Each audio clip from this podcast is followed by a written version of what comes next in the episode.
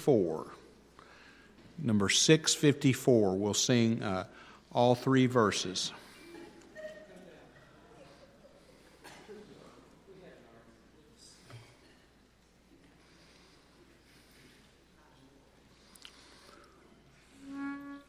Hmm.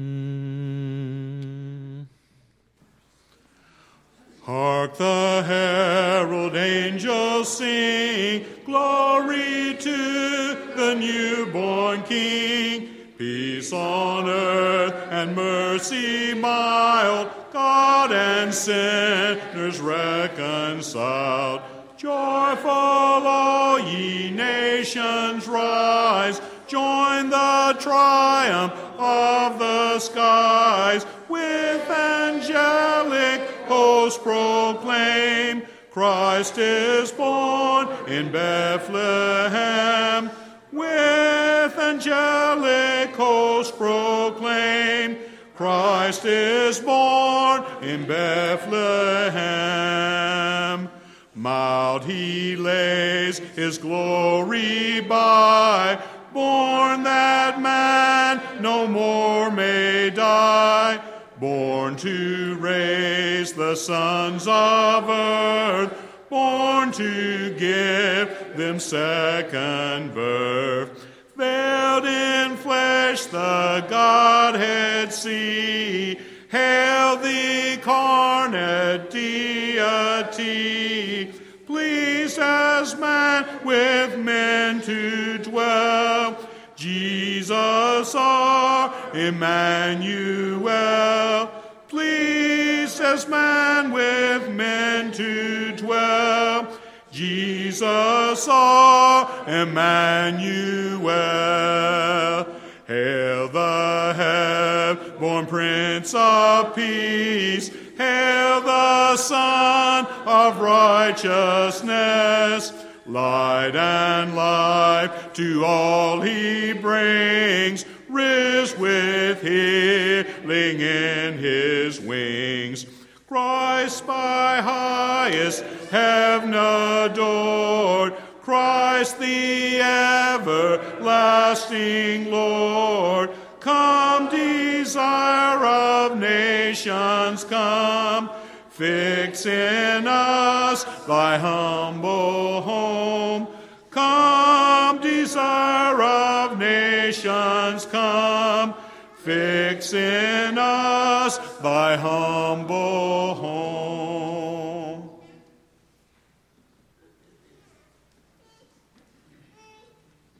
The scripture reading this evening will come from Colossians 3, verses 14 through 17. And above all these, put on love, which binds everything together in perfect harmony, and let the peace of Christ rule in your hearts, to which indeed you were called in one body, and be thankful. Let the word of Christ dwell in you richly, teaching and admonishing one another in all wisdom, singing psalms and hymns and spiritual songs with thankfulness in your hearts to God. And whatever you do in word or deed, do everything in the name of Lord Jesus, giving thanks to God the Father through him.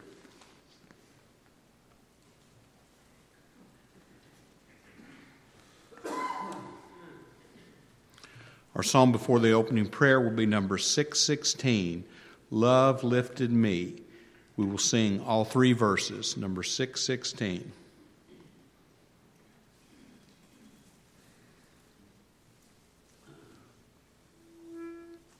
Hmm. I was sinking deep in sin, far from the peaceful shore, very deeply stained within, sinking to rise no more. But the master of the sea heard my despairing cry. From the waters lifted me, now safe am I.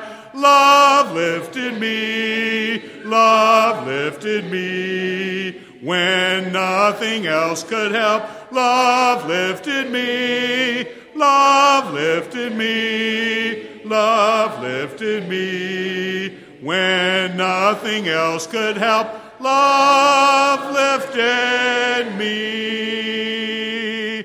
All my heart to him I give, ever to him I'll cling. in his blessed presence live, ever his praises sing. Love so mighty and so true merits my soul's best songs. Faithful, loving service to, to him belongs. Love lifted me, love lifted me. When nothing else could help, love lifted me, love lifted me, love lifted me. When nothing else could help, love lifted me. Souls in danger, look above. Jesus completely saved. He will lift you by his love out of the angry waves. He's the master of the sea, billows his will obey. He, your Savior, wants to be, be saved today. Love lifted me, love lifted me. When nothing else could help, love lifted me, love lifted me, love lifted me. When nothing else could help, love lifted me.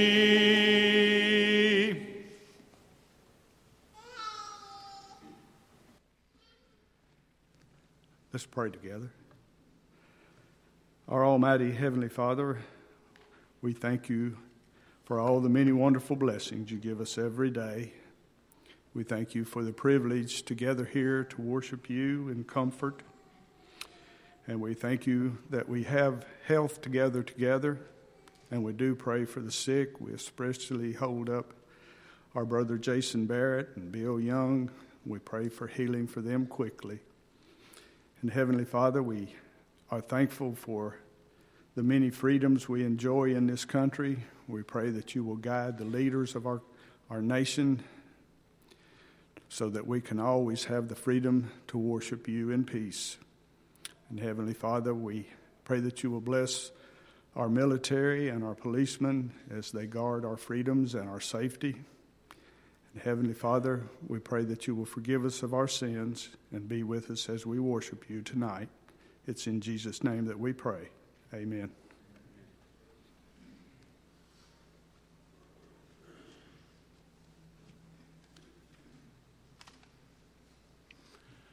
At this time, would you please mark the invitation song, which will be number 589. The invitation song will be number 589. Our song before the lesson this evening will be number 643. Number 643. We'll sing all three verses. Will you stand, please?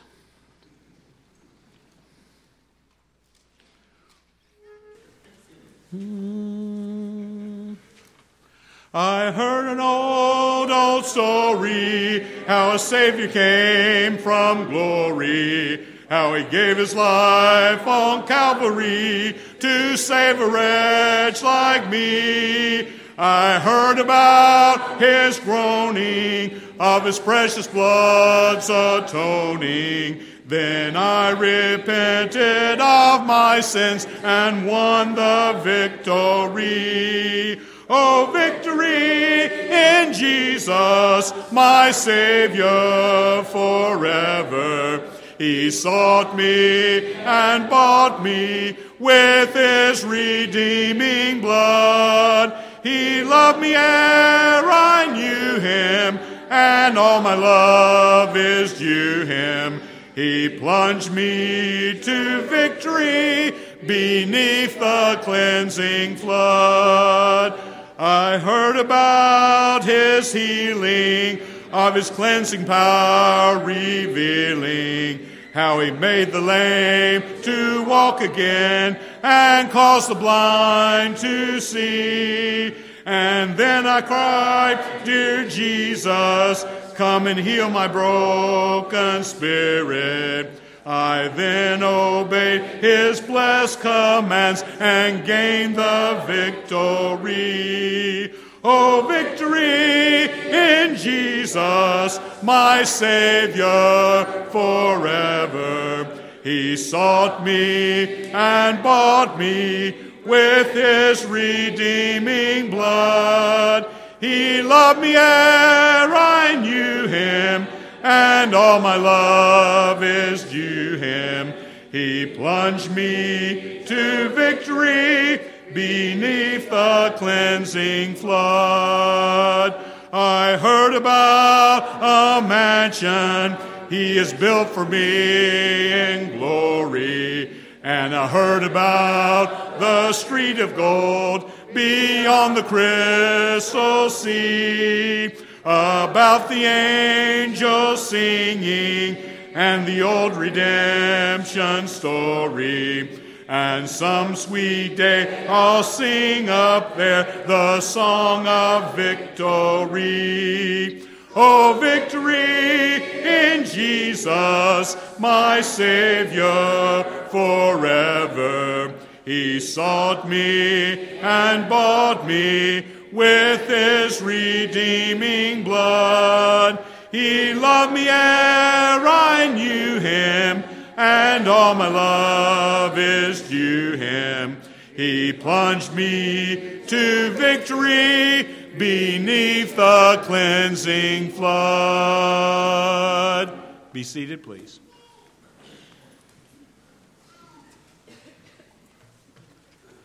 Appreciate everybody being here tonight, and it's always good to see you on a Sunday night and visit with the brethren.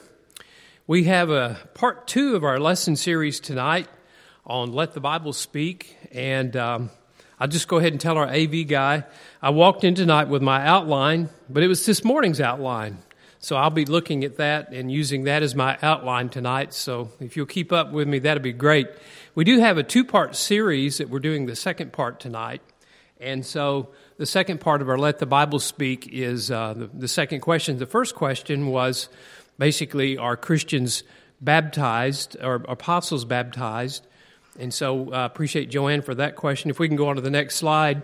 And so this will be our two part series. The second question has to deal also with apostles, and, it, and it's are there apostles today? So it was just kind of a an interesting I guess, a convergence of questions from Joanne and and and uh, and uh, Warren Wallace, and I appreciate those. So, were they baptized in water? You know, what's interesting is we find that there's only two apostles specifically that are mentioned that were baptized. And if we can go to our next slide, uh, we'll see that um, apostle means basically a messenger, an envoy, one commissioned by another. Um, so, think of an apostle as not just a person who says, I want to follow this individual. I want to do what they do and, and follow their example, but it's one that specifically is given a commission, uh, marching orders, one who's sent out. And in these cases, the 12 apostles we know were chosen by Jesus, had dispatched or sent out to preach the gospel. So, certainly, the 12 apostles um, we know were chosen by Jesus. How many are baptized? I suspect all of them were, but we only see examples of the apostle Paul and we see that Jesus also is called an apostle. I appreciate Bryson pointed that out to me last Sunday night, which I'm kind of like, you know, you're right. Jesus is called an apostle. If we can go to our next slide. Um, uh, uh, basically, Jesus says, Go out, represent me, tell others the news, and I want you to go into these specific regions. So you may recall the Great Commission go into all the world, preach the gospel to every creature. And, and so he says where to go, what to teach, and, and that they are pe- teaching the message of Jesus Christ. So, so we understand the basics of what an apostle is. Our next slide uh, shows us that uh, all apostles were disciples, and we talked about that will, but not all disciples were apostles. Very few, in fact, were apostles. And so we'll talk more about the qualifications tonight. All right, our next slide will show that uh, we did talk about the 12, how they were selected. Paul was selected by God, you know, on the, on the uh, road to Damascus. He saw the bright light, uh, heard a thundering voice. Uh, those around Paul, his traveling companions, weren't sure what was going on, but Paul had a conversation directly with Jesus. Who are you, Lord? I'm Jesus, whom you're persecuting.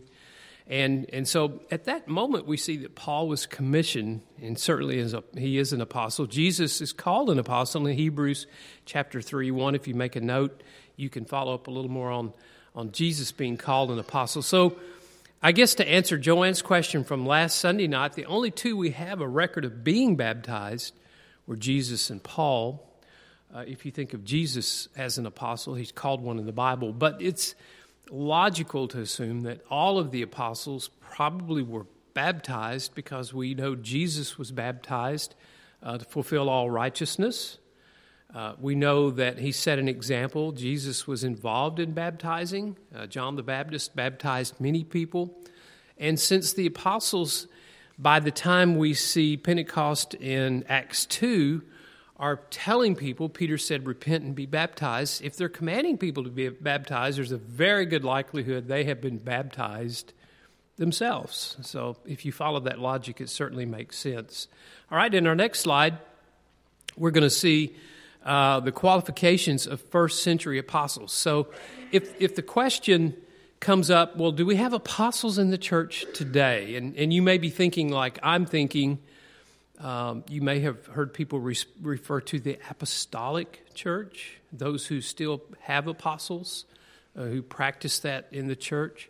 Uh, we don't. We don't have the apostolic church in the churches of Christ, but some do. And so let's look at some of the, these are kind of generally accepted qualifications of apostles. So see if these fit with your idea of apostles in the first century. First of all, these men were witnesses to the resurrection of Christ, 1 Corinthians 9 1. They basically saw the life of Jesus.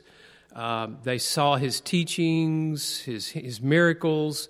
They saw the crucifixion, the resurrection, and could speak on a first hand basis about what they saw. That's generally true for all of the first century apostles. Number two, um, they were set aside, sanctified, chosen by the Lord, and commissioned by the Holy Spirit in Acts 9:15 to be apostles. They all perform miraculous uh, signs and uh, perform the works of an apostle.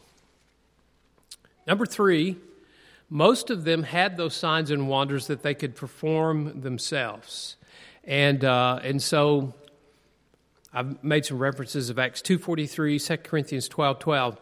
This sort of, I find it interesting that it would be difficult to have apostles today if this were the case but this is where it begins to get a little bit gray.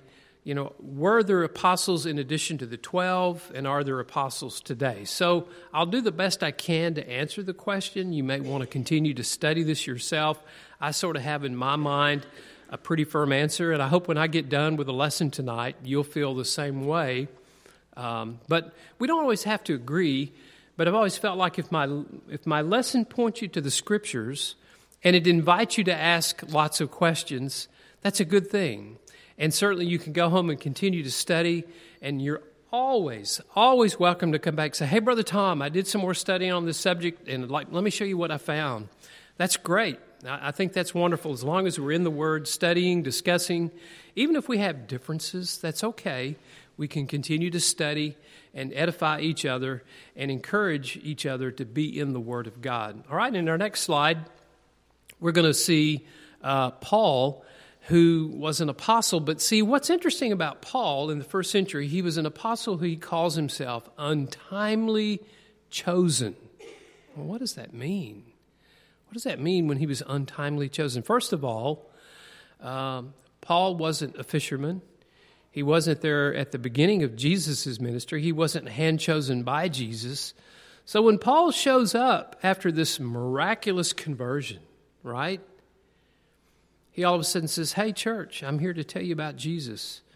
And uh, I've been commissioned by Jesus. They're like, Right. Yeah, he really was. On the road to Damascus, he was. He had, a, he had a miraculous conversion. He was chosen by God as an instrument sent out primarily to teach and preach to the Gentiles. And so um, let's talk a little bit. I think in the next slide, we actually have a reference in 1 Corinthians 9 1, and, and in quite a bit of Corinthian letter, you'll see where Paul has to defend his status as an apostle. Oh, you're just in a fake. You're just claiming to be apostle. You want us to believe and follow what you command. But and so he had lots of Jewish enemies in the early church who wanted to hold to the teachings of Moses. And here is Paul teaching these other things contrary to the law of Moses. Well, we know in truth that Jesus perfectly fulfilled the law of Moses, right? That law, that old covenant was nailed to the cross. And so now we're under a new law, a new covenant, the law of grace, which Paul was teaching, which, by the way, did not include circumcision. It didn't include a lot of the old laws that these uh, Jews, these, these Jews that wanted to follow the law of Moses, continued to follow. We call them Judaizing teachers. These Judaizing teachers were in opposition to Paul.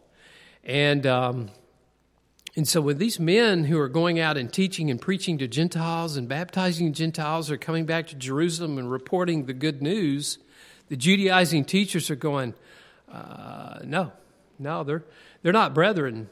They, they need to be circumcised. And by the way, you're not even apostle, Paul. So it was a, it was a very hostile environment into which Paul operated in the early church and taught because he had to continually defend his status as an apostle. So the original 12, handpicked by Jesus, Paul had been an eyewitness to Jesus on the road to Damascus, sent directly by Jesus in commission. So, in our minds at least, there's no question that these men were, in fact, apostles. So, as we go forward in our lesson tonight, it starts to get a little, a little more gray. Were there more than 12 apostles? So, let's go down that, uh, that question and delve a little deeper in that and go to the next slide. Um, Interesting, if you want to make some notes, you can check this out for yourself. Acts 13 2 and Acts 14 14, we see Barnabas referred to as an apostle. All right? Did he demonstrate some of the same qualifications as the early apostles chosen by Jesus? Yes. There's a very good chance Barnabas had miraculous gifts. Many of the Christians did in the first century. Titus, 2 Corinthians 8.23. Uh, Titus is a co-worker but what's interesting is Paul, when he describes Titus, his young protege, uh, his, the young man that he trains in the Lord's church, he uses the same Greek word, apostolos, right? In 2 Corinthians 8.23. He calls him an apostolos. Titus is an apostle. So is he one chosen by Jesus directly? No, but yet he performs that apostolic function. Some may say, well, in, in that case, maybe there's an apostle who is given the title and chosen by Jesus, and then there may be a different category of apostle who has the function of an apostle, but maybe not the official title. So I really don't know how you feel about that, but uh, they were fulfilling that role, and at least by Paul, Paul called Barnabas, Titus, an apostle Epaphroditus in Philippians 2.25. And just to muddy the water a little bit, you remember the commission where Jesus sent out the 70? In some cases, it says 72. Remember they went out? Think about it for just a minute. What did they do when they went out? They preached everywhere, right? They stayed in homes. They proclaimed the gospel. These same men, when they came back, they said, Lord, there were great things happening when we were out proclaiming. There were, we were able to cast out demons in your name. And so, it, first of all, you've ask yourself, well, who sent these 70 or 72 out? Jesus. He commissioned them to go, to teach and to preach. They were able to perform miracles through the Holy Spirit. So, were they apostles? Technically, yes, they were. They weren't the 12, but they were apostles. All right, let's go on to our next slide.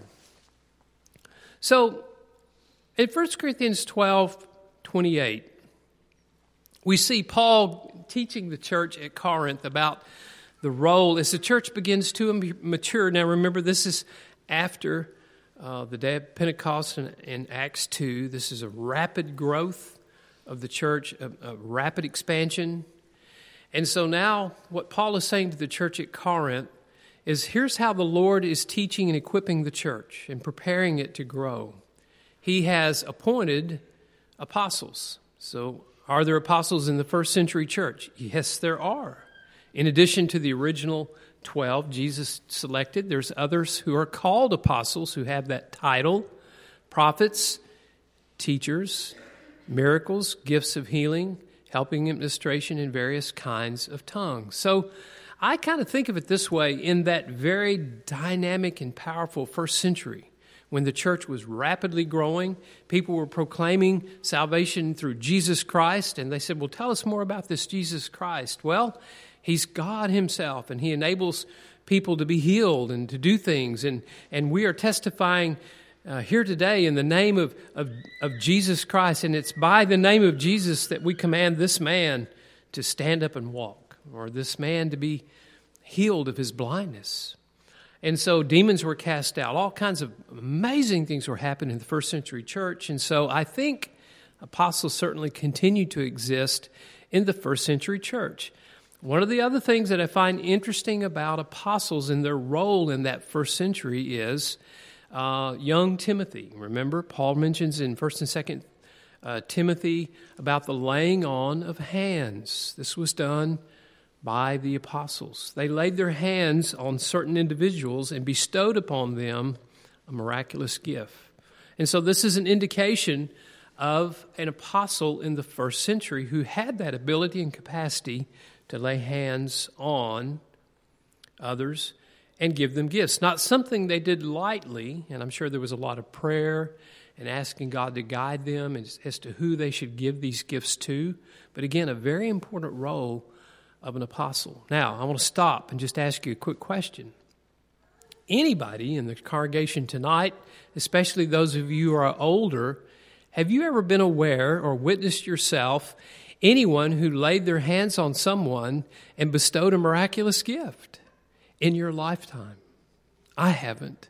I've not heard anybody, even the old timers, talk about that ability. Now, you would have some in the apostolic church to go, oh, yeah, we do that all the time. It happens every Sunday.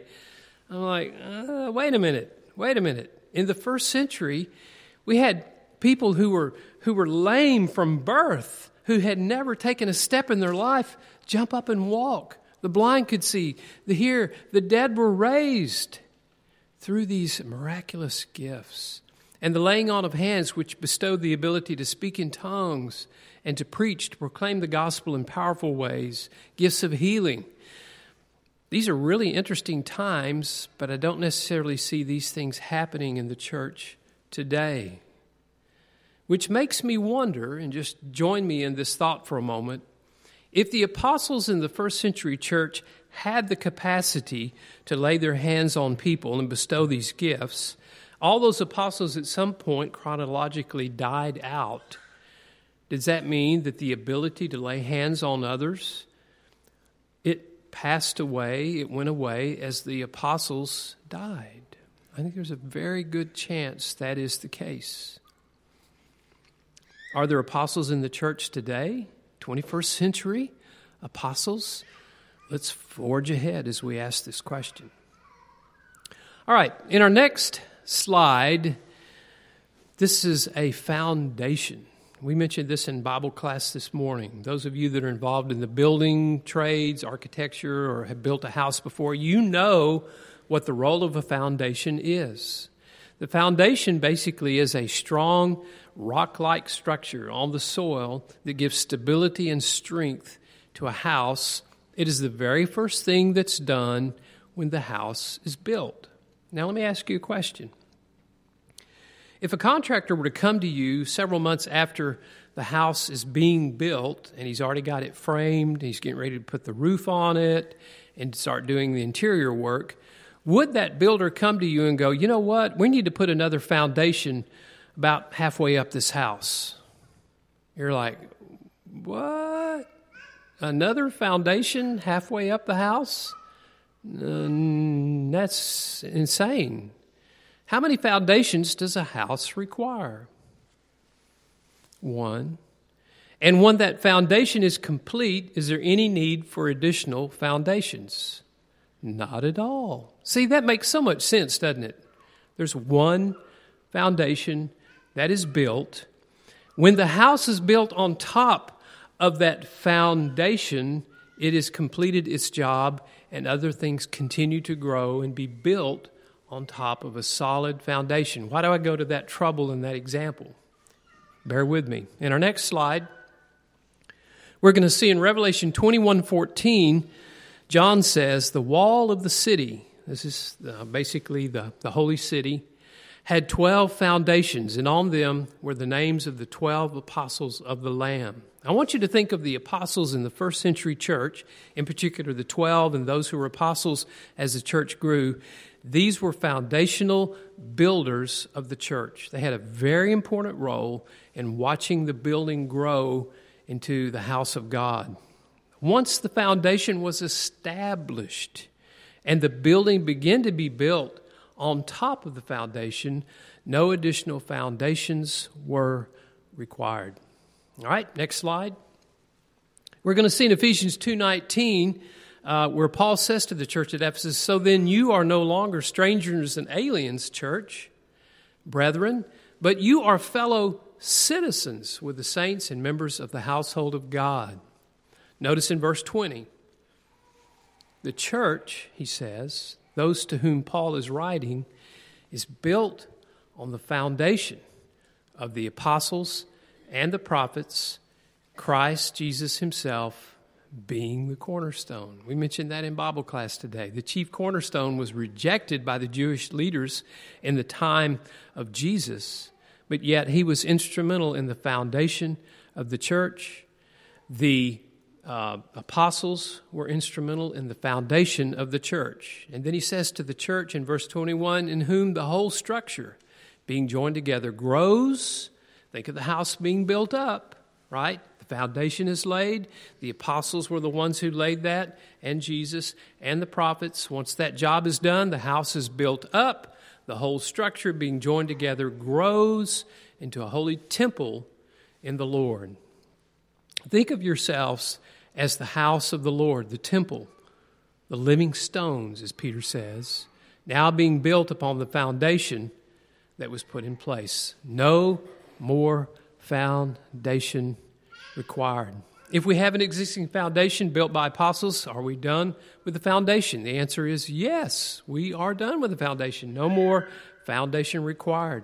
My point is, as I continue to study and think about what a foundation is and that the apostles were foundational builders, that sort of takes the necessity of apostles away as the building grows. Make sense? All right? God had a very explicit purpose for these structural builders of the foundation. When it was complete, first century church, the building grew. All right, let's go on to our next slide. Now, this is a quote from gotquestions.org. You'll notice that I refer to this several times. I did research um, on the idea of are there modern day apostles? Do they exist in the church today? Uh, here's a quote I wanted to share. I thought this was share worthy with the congregation tonight. The responsibility of the 12 apostles laying the foundation of the church would also argue for their uniqueness. 2,000 years later, we are not still working on the foundation. The house is being built. Think of it this way the house started being built on Pentecost when more people were added, and then as spiritual gifts were disseminated, people had their hands um, laid. Uh, the apostles laid their hands on individuals and bestowed certain gifts. Those gifts started spreading rapidly. The church grew. Paul, on his missionary trips, started establishing congregations all over the world in Rome and Asia Minor and Turkey. And uh, and so we see the church growing and, and, and, and, elders are being established. The foundation is laid, the building is growing and being built. And so we don't, I see, uh, need any longer um, apostles in the church. All right, in the next slide, another quote uh, from Got Questions. Those who teach, this would probably be people who. Um, are involved in the apostolic church or some holiness churches that have, and I don't know if you've ever been affiliated with or, or been a, a visitor at a congregation where they have an apostle who's um, over the church, apostle so and so. It's a little scary to me to have that title because I'm wondering from where did they get that authority?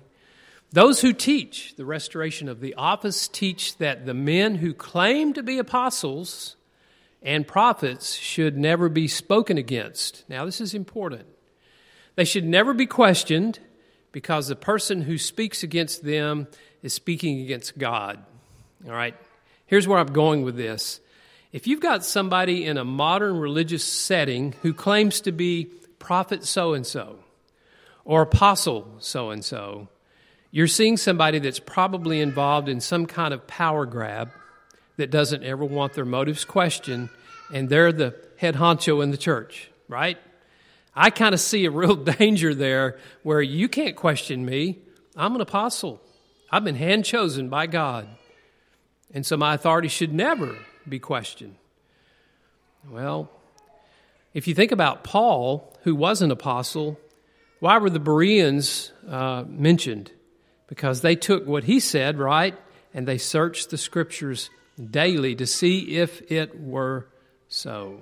I see Paul was saying the Bereans I admire and appreciate because they'd take what I teach and come back and say, Brother, Brother Paul, uh, we appreciate your teaching. We've checked it out, and it's, it's, it's, it's correct. It's running parallel with the truth of the Scripture. And so I just think any, any religious setting who has apostles today or prophets today, we need to probably be careful because I, I question why they would even have those titles in the church unless it were to be a position where they have all power and that power or authority is, is never questioned. All right, next slide. So we're looking toward the end of um, our lesson tonight, and I'd like you to turn to Second Corinthians. I'm going to open up my Bible here as well. We're going to look at Second Corinthians chapter 11. Hope this has sort of made sense and flowed, uh, but I do appreciate the question. I love these Let the Bible Speak lessons because they force me to study and get into questions that maybe I wouldn't normally think of but it's always a learning experience. And I want to just say again, put in a plug uh, please keep those questions coming because I learn. I hope you learn. Uh, as people ask various questions, as you're discussing something around the dinner table or something comes up that you hear about or read, and you're like, hey, I'd like to ask Brother Tom that, that, that might be a good question for Let the Bible Speak. So let's, let's begin um, in uh, 2 Corinthians, the, the idea, if you, if you look at the very top of the chapter, you'll see that Paul, the heading for my Bible at least, is Paul and the false apostles. What does that mean? That means that there were some people, at least in the first century when Paul existed and was writing his letters, these men came into congregations and said, I'm an apostle. Well, how do you know they're an apostle? And so Paul says, Let me just warn you, Corinth, about these men. Verse 1 I wish you would bear with me in a little foolishness. Do bear with me, for I feel a divine jealousy for you since I betrothed you to one husband, to present you as a pure virgin to Christ. So he's saying basically, you are God's elect. Uh, I am your guardian. Uh, I have helped you find Jesus, and I want you to stay in Jesus. But be warned, there's false teachers among you. And listen to what he says in verse 3. He goes back to the garden. I'm afraid that as the serpent deceived Eve by his cunning, your thoughts will be led astray from a sincere and pure devotion to Christ. Uh, so he's saying, caution here, be careful. For, verse 4, if someone comes and proclaims another Jesus than the one we proclaimed, or if you receive a different spirit from the one you received, or if you accept a different gospel from the one you accepted, you put up with it readily enough. He's saying, Church, stand your ground. If you've heard the truth and you're embedded in the truth, don't sway off this truth. Don't let anyone, regardless of how persuasive they are, and if they claim to be an apostle, don't compromise the truth you know to be true. And then he says in verse 5 Indeed, I consider that I am not in the least inferior to these, and he says, tongue in cheek, super apostles. Super apostle could either be apostles chosen by Jesus, who were one of the twelve, or it could be these uh, false apostles who claim to be superior in status. I'm not sure which one, but Paul is saying that a little bit tongue in cheek. I'm not inferior to any of these. I'm a legitimate apostle. Verse 6 Even if I am unskilled in speaking, I'm not so in knowledge. Indeed, in every way we have made this plain to you in all things.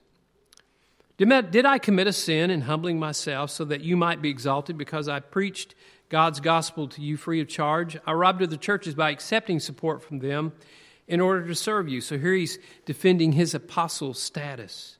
When I was with you and was in need, I didn't burden anyone, for the brothers who came from Macedonia supplied my need. So I refrained and will refrain from burdening you in any way. Now, let me stop there. It sounds like Paul is almost saying, Did I, as an apostle, have a right to come to you and say, Brethren, I have financial needs and I need your support? You see, it almost sounds like what's happening is these false apostles are coming in and saying, I'm an apostle in the Lord's church, take a collection for me. Paul's saying, I had that right, but I never made that request. Other congregations supported me, but I didn't burden you.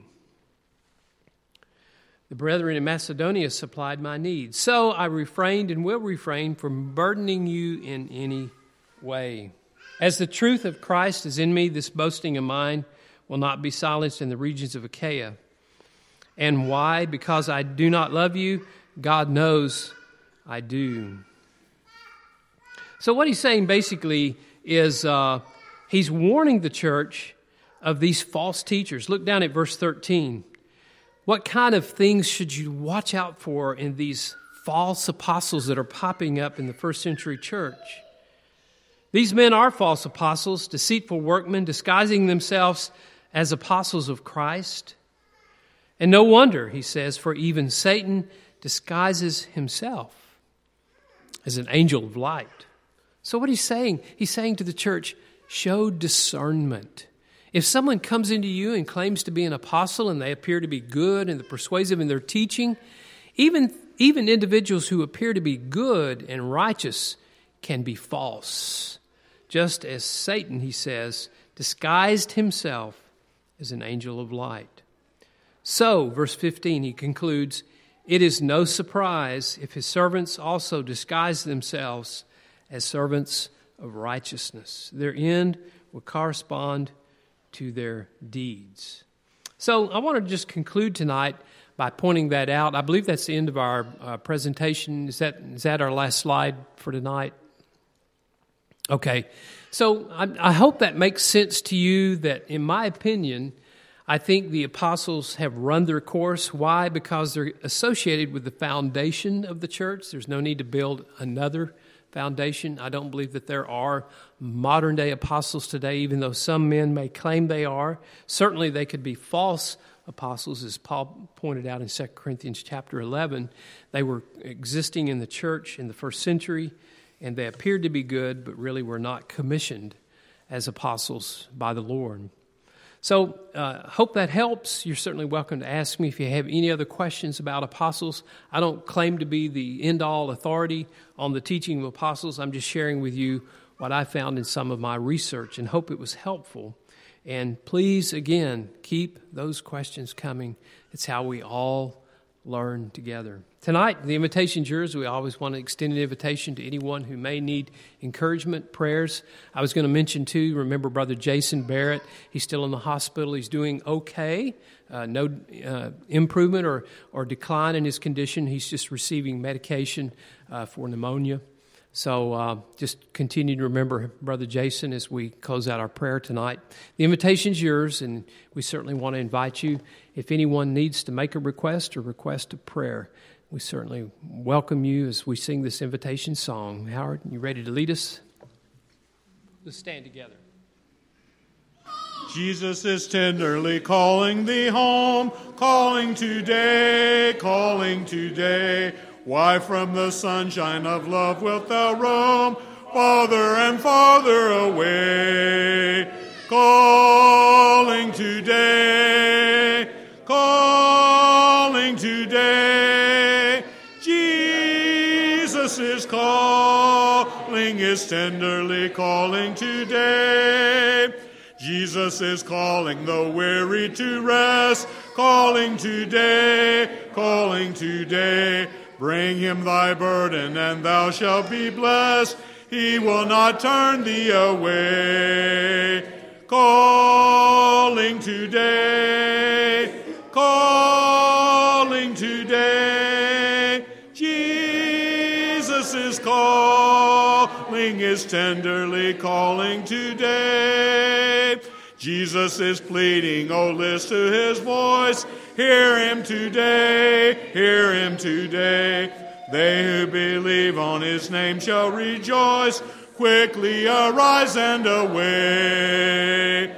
Calling today, calling today. Jesus is calling, is tenderly calling today.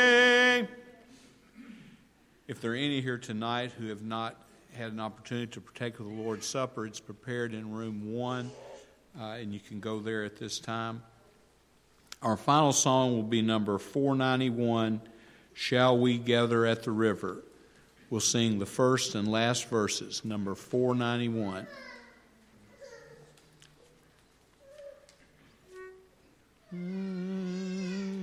Shall we gather at the river where bright angel feet have trod, with its crystal tide forever flowing by the throne of God? Yes, we'll gather at the river, the beautiful, the beautiful river. Gather with the saints at the river that flows by the throne of God. At the smiling of the river, mirror of the Savior's face, saints whom death will never sever lift their songs of saving grace. Yes, we'll gather at the river, the beautiful, the beautiful river. Gather with the saints at the river that flows by the throne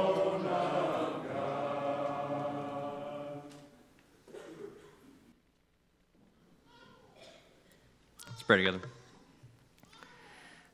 God, our Lord, our Father, our Creator, uh, we are so blessed, Father.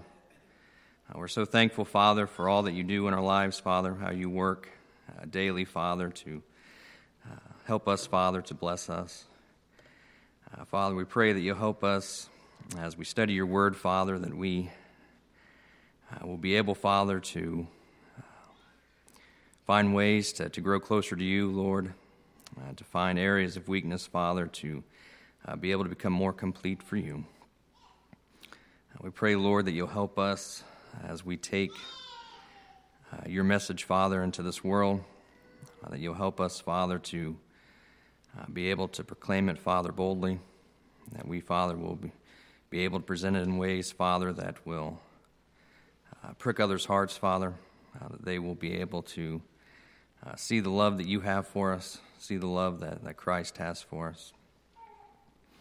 Uh, we pray, Father, that you uh, watch everyone, over everyone, Father, in these coming weeks, Lord. We know that this is a, a busy time of year, Father, especially for travel. And, and we just pray, Lord, that you will uh, bless every situation, uh, that you will uh, bless all the time, Father, that we will be able to spend uh, with family, Lord. And we just pray that you'll help us to take advantage of that time, Father, with those family members, Father, that we may have that that don't know you, Father. We just pray that you, uh, Father, will give us uh, those words, Father, that will um, help to change their hearts. Uh, Father, we are so thankful for this country, so thankful for um, how many things, Father, that go right for us on a daily basis, basis Father, that we don't even realize, Father, are, are working in our favor. And we, Father, give you the glory for uh, those times, and we're so thankful. And Father, there's also times, Lord, when uh, we're struggling, uh, when we are tempted, Father, when we uh, don't feel like, Father, we'll be able to get out of the situations that we're in. And, and Lord, we just pray that uh, you'll help us to uh, have faith in you, Father. That no matter the, the struggles we may be going through, Lord, it's, it's all, Father, for a greater purpose. That you, Father, will be there if we lean on you, uh, that you'll help us get through any struggles that we might have, that uh, your plan is perfect, Father, that your will, Father, is perfect. Lord, we want to pray for those who are sick at this time, Father, who are going through different struggles, Father, especially those of our family here, Father. We want to pray for, for Jason Barrett, Father. We pray that you'll help him to, uh, to heal up, Father, to, to be able to, to regain his strength, Father, and get back to, to his normal activities. Uh, Father, we just pray that you'll uh, help us to uh, be your lights, Father, every day, uh, that we will uh, realize, Father, the the great blessings that we have. Realize the, the grace that you have freely given us. We're so thankful for Christ and Him willing to go and die on that cross. Uh, Father, and hang there in all that pain because of that love that He has for us. It's in His name that we pray. Amen.